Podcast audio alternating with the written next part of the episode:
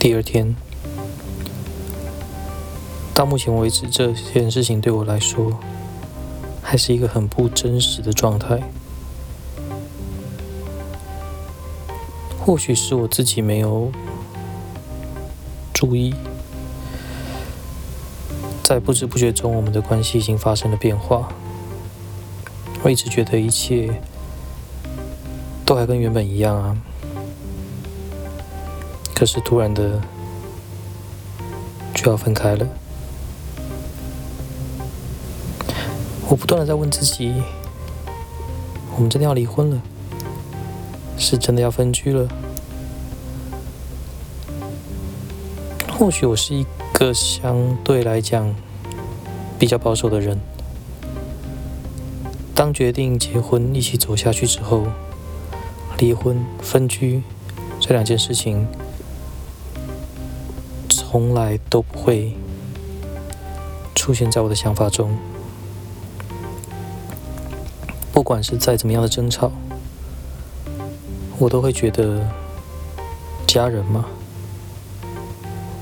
谁没有在争吵的？不管怎么吵，都还是一家人啊。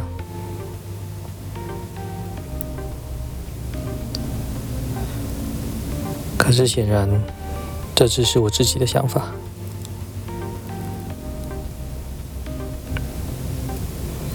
那个我从来没有想过要离开的人，不敢说是无微不至，但至少我自认我有尽力的保护他、照顾他的人，突然说要跟我分开了，真的很很难接受。我开着车，看着他坐在副驾，划着手机，找着他要搬出去的房子，与我分享每一间的房子的好坏、位置、空间、大小、采光。更讽刺的是，我都不能说什么。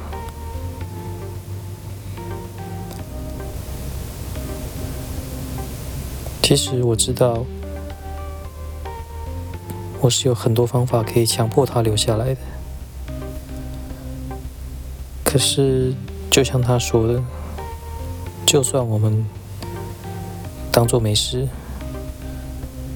继续用一样的方式过生活，可是就真的没事吗？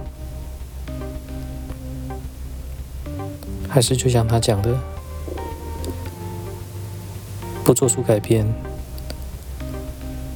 后面等着的还是感情越来越淡，最终仍是逃不了离婚的结果。我一直没有注意到的是，从很早就开始独立生活的他，习惯了自己住、自己照顾自己的生活。结婚这两年多，因为我们跟着父母同住，生活上当然没有比自己住外面随性。各种，譬如说太晚吃早餐，吃饭时间不正常，太晚起床想吃宵夜，或是回家后想在客厅放松一下，可是发现公婆在客厅休息。那我们也只能窝回房间。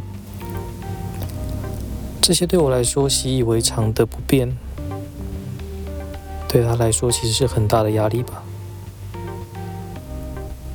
而我却一直没有把它当一回事。当他跟我反映的时候，我也只是平淡的说：“忍耐一下就好了，久了就习惯了。”可是显然我低估了当这些小事不断不断的累积的时候对他来说会是一个多大的压力。